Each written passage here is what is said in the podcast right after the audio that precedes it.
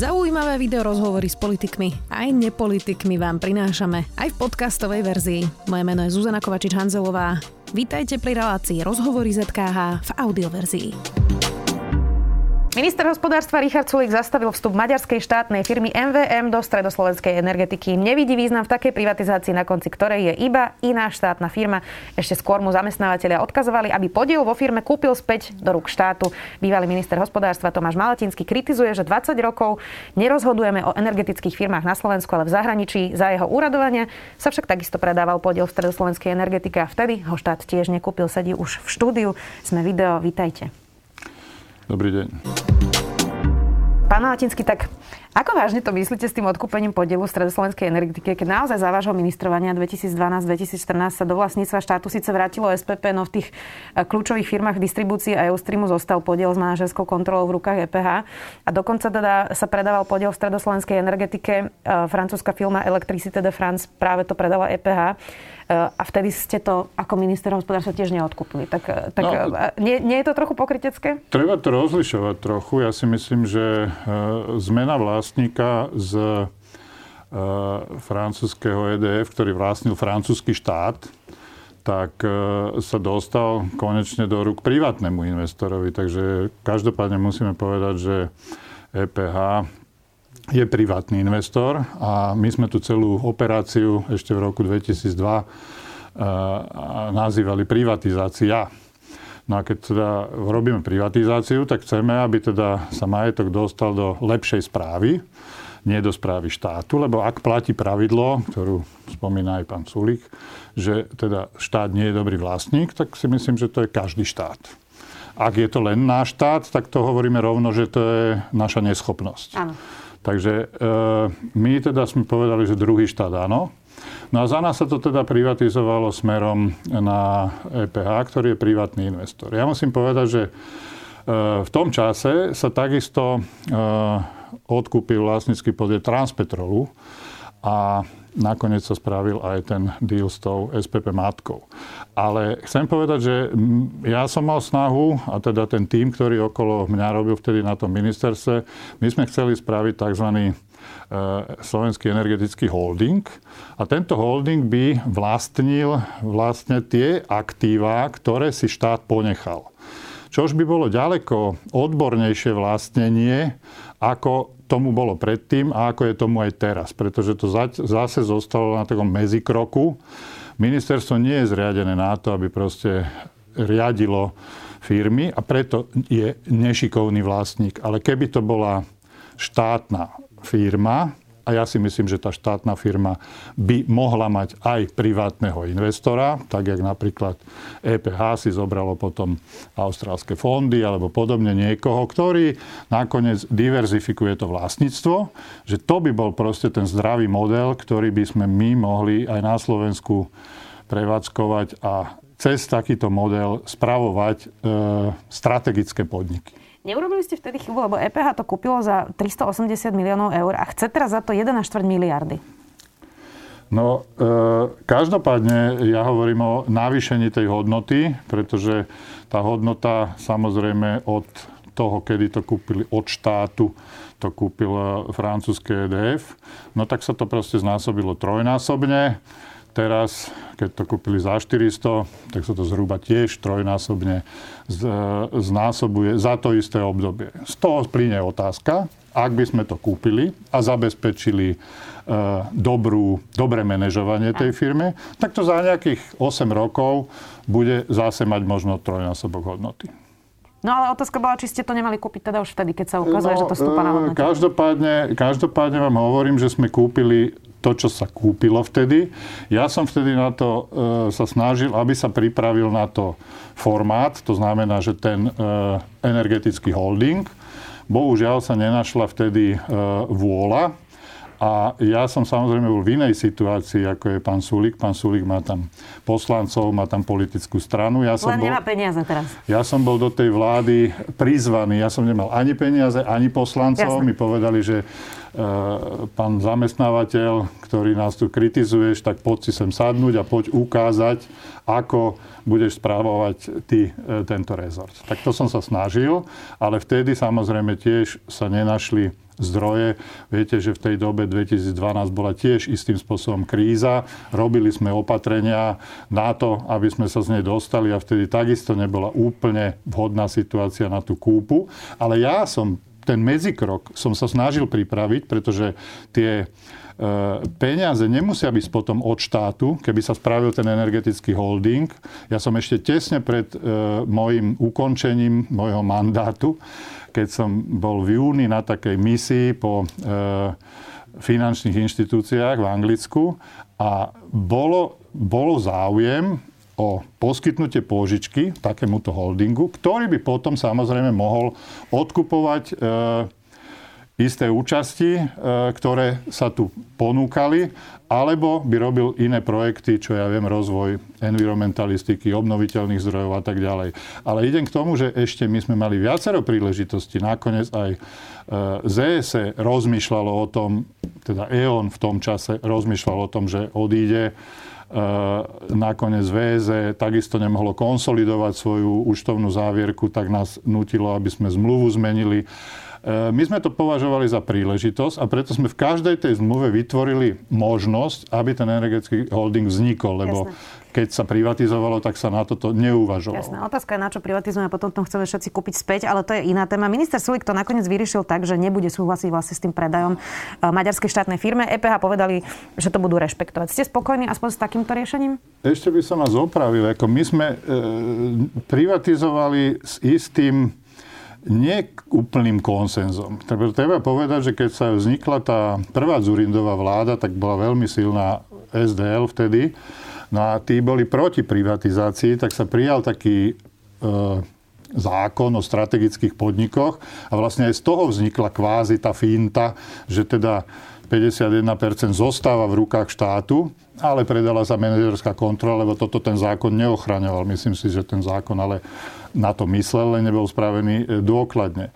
Ja netvrdím, že e, je úplne dobré vlastníctvo štátu 100%. To som nikdy netvrdil. Ale je to strategická záležitosť a teraz, keď vidíme, že ceny idú do, do, do výšav, prizvali sme súkromných obchodníkov všelijakých dohory, ktorí nestíhajú sa zorientovať v tomto čase, není sú kapitálovo dosť silní. A ich zazmluvnení zákazníci sú v krízových situáciách, vtedy je dobre, keď štát má možnosť z tohto vybrdnúť a pomôcť tomu. Jasné. Čiže e, to, tomu rozumiem, ale teda či ste spokojní s tým riešením Richarda Sulika? No ja samozrejme e, som spokojný z toho pohľadu, že myslím si, že ten e, postup, keby sa to predalo maďarskému štátnemu podniku, by nebol šťastný. Inak vy ste teraz prezident Asociácie zamestnávateľských zväzov a združení, tak poďme presne k tomu biznisu a cenám energií. Niektoré podniky zvažujú, že práve pre tie vysoké ceny znížia svoju výrobu. Zatiaľ to ohlasilo Duslošala aj Oravská hutnická OFZ. Koľko firiem to teda asi zvažuje, že naozaj táto situácia pre nich taká, že potrebujú obmedziť výrobu, lebo je to príliš drahé? No ja myslím, že e, je to, e, je to individuálne, pretože každý má nejakú, nejak ináč zazmluvnenú energiu. Kto teda špekuloval s tým, že bude kupovať e, na spotových trhoch proste okamžitú cenu, ten je v problémoch, pretože on už to zvýši, tú zvýšenú cenu musí realizovať v najbližších dňoch a ten už ohlasuje, že má problém. Niekto, kto si potrebuje, potreboval a zabezpečil si stabilnejšie dodávky, tak je proste e, zazmluvnený pevne Jasne, do nejakého ale ja sa roku. na to, že koľko približne no, veľkých to výrobcov... sa nevie povedať, lebo tí, e, ktorí vydržia ešte do 22-23, lebo majú také ceny, tak tí teraz ešte nealarmujú. A alarmujú tí prví, ktorí sú. Takže e, to je jeden problém. Druhý problém, aj včera sme ho nakoniec otvorili v súvislosti s tými s tými povolenkami, e, ktoré sa, ktoré sa platia, sú vysoké a nevieme, koľko peňazí v dôsledku toho príde náspäť do priemyslu. Nakoniec zákon, ktorý, ktorý sa mal prerokovať v tripartite, sa nepri, neprerokoval. Hovorili som myslím o 30% zatiaľ. E, no a teraz my tam samozrejme chceme dostať, aj to včera sa nakoniec na tej vláde dohodlo, že teda budeme všetci sa snažiť o tom, aby z toho, z toho Envirofondu došlo dosť veľa peňazí aj e, na podporu e, energeticky náročného priemyslu a podľa toho budeme vedieť, koľko tých firiem, e, jak, či zvládne proste tento náraz, náraz cien. A ja musím povedať, že na to čakajú a z tohto sme my nervózni, že podnikateľ musí počítať dopredu. A keď nevie, tak e, samozrejme je nervózny, je nervózny možno jeho zahraničný vlastník, ktorý povie, no tak ja tú fabriku budúci rok zavrem, keď ja neviem, lebo ja v iných štátoch, keď mám také filiálky, tak, tak ja viem a predvídateľnosť tu strašne chýba. Do akej miery by ale mal zasahovať štát, lebo vy ste to pomenovali. Tie zodpovednejšie podniky mali prosto zakontrahované zmluvy e, a dodávky energií a teraz zatiaľ ešte nemajú taký akutný problém. A potom sú tu na druhej strane práve tie podniky, ktoré špekulovali pri tých záporných cenách elektriny, nízkych cenách elektriny a nakupovali na tých spotových trhoch. E, a tam prosto je také riziko, že áno, môžete využiť tú situáciu, že energie sú lacné, ale musíte rátať s tým, že sa môže stať aj takáto situácia. Tak prečo by mal teraz znášať toto bremeno práve týchto e, podnikov, ktorí využívali spotové trhy? Prečo by, prečo by mal to znášať znášať štát to riziko? No, ja si myslím, že aj preto, že teda tu sa taká, tu sa taká situácia tých obchodníkov, lebo on v konečnom dôsledku neskrachoval častokrát e, ten podnikateľ, skrachoval jeho dodavateľ tej jeho poslednej inštancie, ktorý mu tú elektriku dodáva. Ten skrachoval, lebo ten treba špekuloval. Takže v tom prípade je ten podnikateľ v tom istým spôsobom nevinne.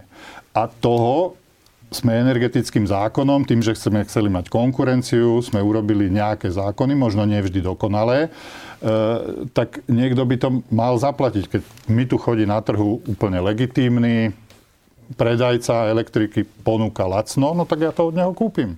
No a ten skrachuje tak otázka je, že kto je tu za to zodpovedný. Jasné, Každo... ale sú, sú teda zodpovední podnikatelia, ktorí predpokladali, že je tam isté riziko, veď tomu rozumiete aj vy, takže proste, prečo ja, by to mal znášať štát, že niekto riskuje a chce ušetriť a niekto neriskuje, lebo vie, že toto je proste nejaký scenár, ktorý by mohol nastať. Ja tomu samozrejme rozumiem. A je otázka, že teda či e, budeme toto tolerovať a pomôžeme, tam je v tom zákone ten, ten e, tá záchrana poslednej inštancie, ten príde, ponúkne cenu, buď to ten podnikateľ doplatí, nedoplatí. Každopádne, e, my sa dneska pohybujeme v iných problémoch, že ešte k tomu prišli tie environmentálne záťaže, ktoré sú vyššie, tiež neboli úplne predvydateľné.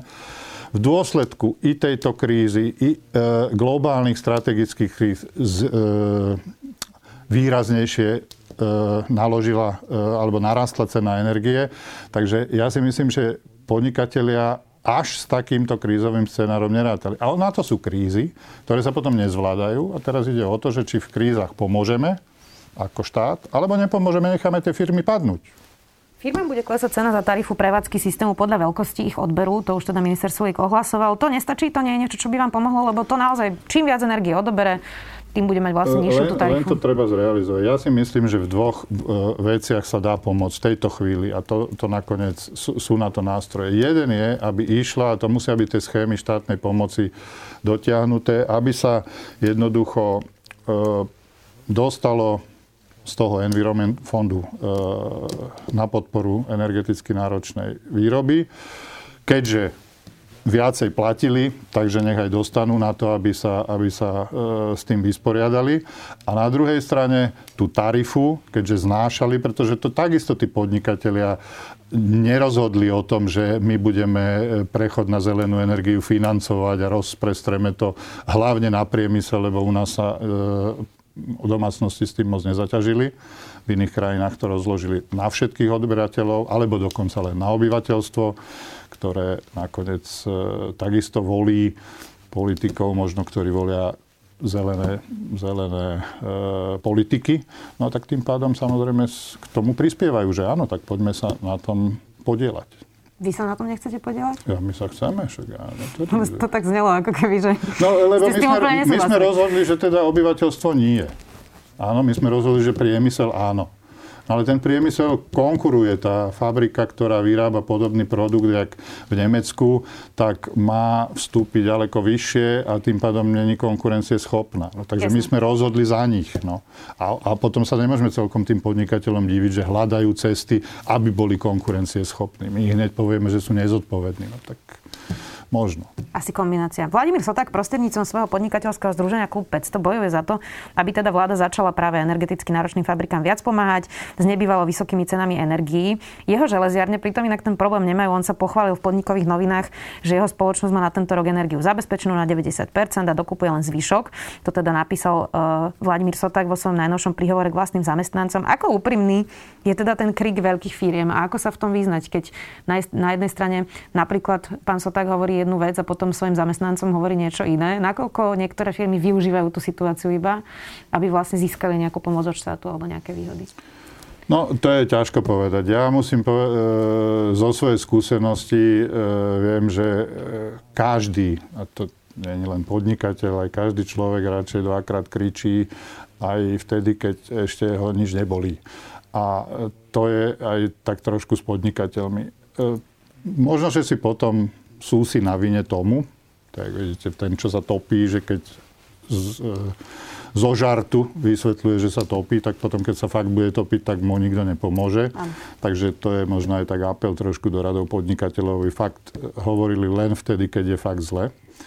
Ale musím povedať, že sú napríklad e, hlinikárne, ktoré e, veľmi vážne aj slovami investor- ich vlastníkov, ktorí sú v zahraničí, povedali, že ak to takto bude, ak bude nepredvídateľné, e, tak oni tú fabriku odstavia. Ja som tiež v 2014 riešil ten problém s nimi, lebo oni mali dovtedy zazmluvnenú exkluzívne nízku cenu elektriky. To sa urobilo ešte vtedy, keď sa privatizovalo.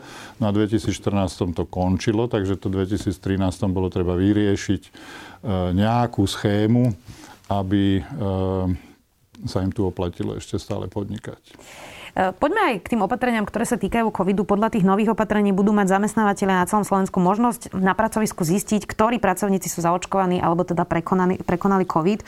E, v tých okresoch so zlou epidemickou situáciou budú mať zamestnávateľe dokonca povinnosť prejsť do toho OTP režimu a kontrolovať príslušné doklady. Vtedy musia dať pracovníkom možnosť sa otestovať. V novembri s tým firmám ešte pomôže štát.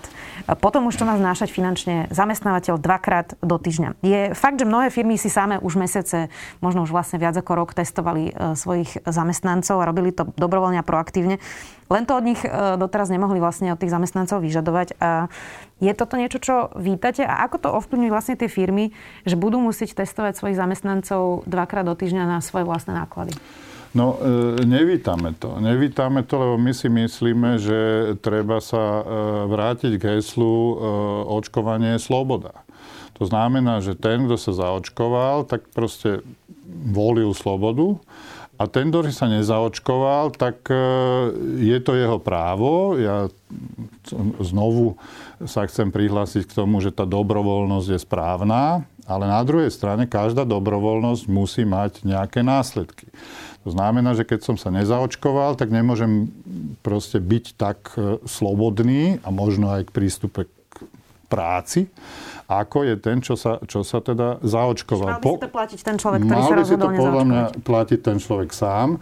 Jednoducho e, to testovanie je len nejaká pomoc, ktorú, ktorou on rieši to, že sa nezaočkoval. A jak teraz pristúpime k tomu, že ten e, mnoho odborníkov hovorí, že ten COVID vlastne teraz už dotiahne každého. Ten, čo je nezaočkovaný a neprekonaný, proste to len náhodne nejakých pár ľudí nedostane. Takú infekciu máme. To znamená, že s touto vedomosťou tí ľudia idú do toho a E, v krajinách ako Švédsko, Norsko je 90% ľudí zaočkovaných. Oni majú dneska už po, o, uvoľnené všetky opatrenia. My vtedy, keď sme v druhej vlne si kupovali čas, lebo nebola vakcína, tak to bolo nejaké riešenie že teda štát e, podporoval a e, nejakým spôsobom testoval tých ľudí. Dneska je to na dobrovoľne tých ľudí, tých ľudí, ktorí sa nezaočkovali. Kto má zdravotné problémy?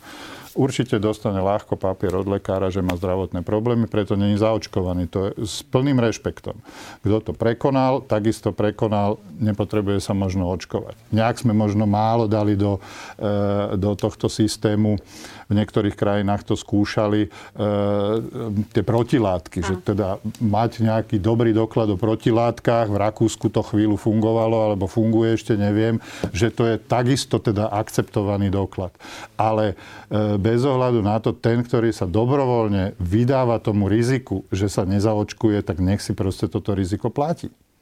Ehm, inak v Rakúsku, keď už ste spomenuli, tam zásadne sprísnili tie opatrenia aj pre ľudí do práce, aj všade inde, ehm, aj keď tam to neznášali zamestnávateľia a zvyšilo to zásadným spôsobom zaočkovanosť. No, tak prečo ja ste myslím, napríklad proti tomu vyžadovaniu očkovania? Si, ja si, si myslím práve preto, keby sa to dalo na občana, tak by, e, lebo prečo sme my e, platili ako štát očkovanie? Lebo vieme, že to je správne riešenie. A tí, čo to odmietajú, tak proste nejdu. Takisto ako ja môžem šoferovať s piatimi pívami, ale sa to nesmie. No štát to proste akože zakázal nejakým zákonom, tak my môžeme povedať áno, kto není proste zaočkovaný a nemá na to nejaké objektívne zdravotné dôvody, tak nech si tieto náklady s tým znáša.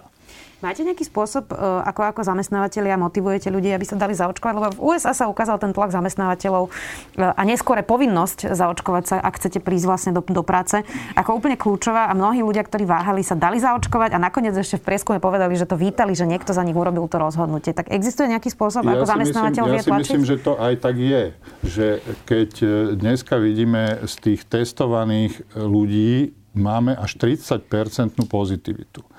Eh, včera som sa rozprával so zástupcom US Steelu, tak US Steel má pozitivitu z tých ľudí, čo testuje, jedna 1 až 1,5 To znamená, že v podnikoch, a oni sa tomu venujú, proste tomu testovaniu, ale netestujú všetkých, pretože sa ukázalo, že to sa nedá zvládnuť. Aj pri tomto nariadení, keď povieme, no tak musí ten zamestnávateľ, proste zás mu to hodíme e, na krk, aby proste testoval dvakrát týždenne. Nevedeli zvládnuť ani raz týždenne testovanie pri takej mase ľudí, pretože vo veľkých vo veľkých fabrikách, lebo to má svoju kapacitu. E, rozprával som sa takisto s autom automobilistami, nemá to zmysel. Oni vedú tých ľudí, ale vyžadujú od nich, nezaočkoval si sa, dojdi s testom. Uh-huh. Vybavené. Keď hovoríme o tom OTP režime, je toto niečo, čo fabriky budú robiť, keď už môžu pýtať si vlastne potvrdenia o očkovaní, že rozdelia tie smeny, kde budú iba očkovaní napríklad? Určite budú, lebo ja nakoniec e, sme tu mali anomáliu, vrátim sa k malému biznisu, ku gastru.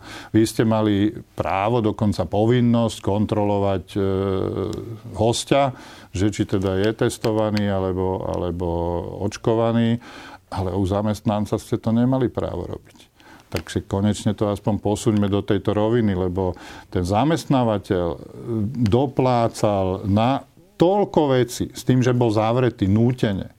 A ešte vlastne, keď už to otvorí, tak je na benevolencii svojich zamestnancov, ktorí samozrejme, že nemali ľahkú situáciu, ale nakoniec e, rozhodli sa sami, že sa treba nezaočkujú, e, doniesli, e, doniesli vírus do, do, do tej prevádzky a on napriek tomu, že, že hosti primal len očkovaných, tak nakoniec e, musí zavrieť, pretože mu to tam doniesol zamestnanec a nemal na ňo páku. Takže toto ako e, schválujem, že sa teda smeruje k tomu, k tejto zodpovednosti, že to ten zamestnávateľ môže žiadať. Je to aktuálne v parlamente, uvidíme, ako to dopadne. Rozumiem správne z toho, čo hovoríte aj medzi riadkami, že by ste boli za prísnejšie opatrenia proti neočkovaným ľuďom? Ja, ja si myslím, že áno, ako e, prísnejšie, ako zobrať ich na zodpovednosť. Ako oni si to vybrali, ak nemajú na to zdravotný a iný dôvod, tak myslím si, že proste sa zdobrovo, dobrovoľne sa vystavujú takéto riziku, tak nech ho znášajú. Prečo ho majú znášať tí, čo proste sa zaočkovali? Um, poďme teraz úplne na záver ešte k tomu, že uh, vy ste viackrát spomenuli tú predvydateľnosť. To je niečo, čo tejto vláde od prvého dňa vlastne vyčítajú aj počas covidu, aj počas všetkých opatrení. Tak akú známku by ste zatiaľ dali tejto vláde, čo sa napríklad hospodárstva a ekonomiky týka? No, to je ťažko povedať, lebo nakoniec e, tá precedentná situácia s covidom to nemala, nemala žiadna vláda. Isté druhy kríz zažívali aj iné vlády. E, každopádne e, musím povedať, že veľmi nízku známku by som dal z tej, z tej, z tej formálneho výkonu moci. Lebo my aj keď sedíme, aj už nejaký inštitút je, tak proste musí byť proste nejaký záver dovtedy, dovtedy to spravíme tu sa stále nejak uhýba tomu, ešte si sadneme, ešte budeme rokovať. Nikdy ne, nespravíte dobré rozhodnutie, keď budete 20 krát po 10 hodín rokovať. Buď to viem za 2 hodiny, A napriek tomu toto robím častokrát bez analýz. Ja som aj e, pri tej, začali sme o tej energetike hovoriť, ja som takisto spomínal, veď urobme na to analýzu, že či to je ekonomicky výhodné strieľať od buka to proste sa mi zdá, že to je práve to nesprávne, čo aj my si robíme, tak máme akcionársky podiel. Vám tu v tej relácii povedal, povedal tie hrozby, čo som povedal, že keby sa niekde rozhodovalo v zahraničí o tom, jak to zvládať. No tak samozrejme, že štát má e, nejakú silu, to spraviť, ale nemá inštitúty, nemá analýzy, nemá podklady. Toto všetko oni majú. Ja viem, keď som robil ministra, robil som e, diskuzie s tými zahraničnými partnermi, ja som vždycky mal e, slabú pozíciu, pretože to nemáme. Mm-hmm. Takže by ste poradili ministrom, aby mali lepšie inštitúcie, uh, aby mal, analytické jednotky, Áno, aby toto dáta. sa robilo a musíme sa rozhodnúť. Každopádne aj zlé rozhodnutie je niekedy rozhodnutie. Vidíte reformy, kde sú tak proste aj keby som urobil tú reformu s nejakými chybami, ale vydám sa tou cestou.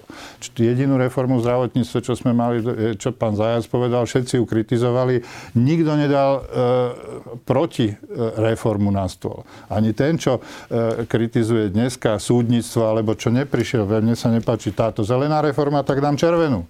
Ale taká tu není aj ako podnikatelia by sme nemohli ani podnikať, keby sme nemali alternatívu. No nejakou cestou musím ísť. A niekedy táto vláda e, e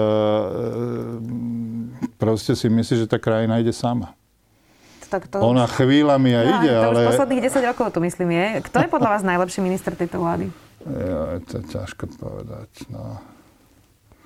To je ťažko povedať. Ja si myslím, že mnohí sa snažia Myslím si, že majú skúsenosti. Dobrý je pán Korčok, určite je skúsený diplomat, ten prišiel akoby pripravený. E, samozrejme, pani Kolíkovú hodnotiť ako nástup mala veľmi dobrý, ale e, tým, že strátila politickú podporu vo vlastnej strane, sa jej to skomplikovalo, tak je. Myslím si, že aj skúsenosti má pán Richard Sulík. E, na začiatku sa mi zdal pán minister zdravotníctva veľmi akčný, len ani s, tých, čo, s tými, čo ho nominovali, nestoja za ním. Ja viem, jak to je, keď ste v tej vláde a nemáte, nemáte politickú silu. Potom môžete rozprávať akékoľvek krásotinky, ale neprejde vám nič. Takže je to veľmi ťažko ohodnotiť, ale no, snažia sa niektorí. Ďakujem vám veľmi pekne, že ste si našli čas. Verím, že túto diskusiu ešte budeme niekedy opakovať. Prezident Asociácie zamestnávateľských zväzov a združení Tomáš Malatinský, ďakujem. Ďakujem, pekný deň. Počúvali ste podcastovú verziu relácie Rozhovory ZKH. Už tradične nás nájdete na streamovacích službách, vo vašich domácich asistentoch, na Sme.sk, v sekcii Sme video a samozrejme aj na našom YouTube kanáli Denníka Sme. Ďakujeme. Som Janka Imrichová a zaujíma ma, ako funguje ženské telo. Prečo menštruácia bolí, za čo môžu hormóny, keď fungujú, aj keď nefungujú, ako je to s antikoncepciou a ako s vyšetreniami v tehotenstve. Každý útorok sa v Ginkaste, podcaste Deníka Zme, pýtam svojho stáleho hostia Petra Kaščáka, primára a prednostu ginekologicko-pôrodníckej kliniky v Trenčíne. Áno, rozoberieme aj priebeh pôrodu, či už toho prírodzeného alebo cisárskeho. Počúvajte nás vo vašej obľúbenej podcastovej aplikácii aplikácií.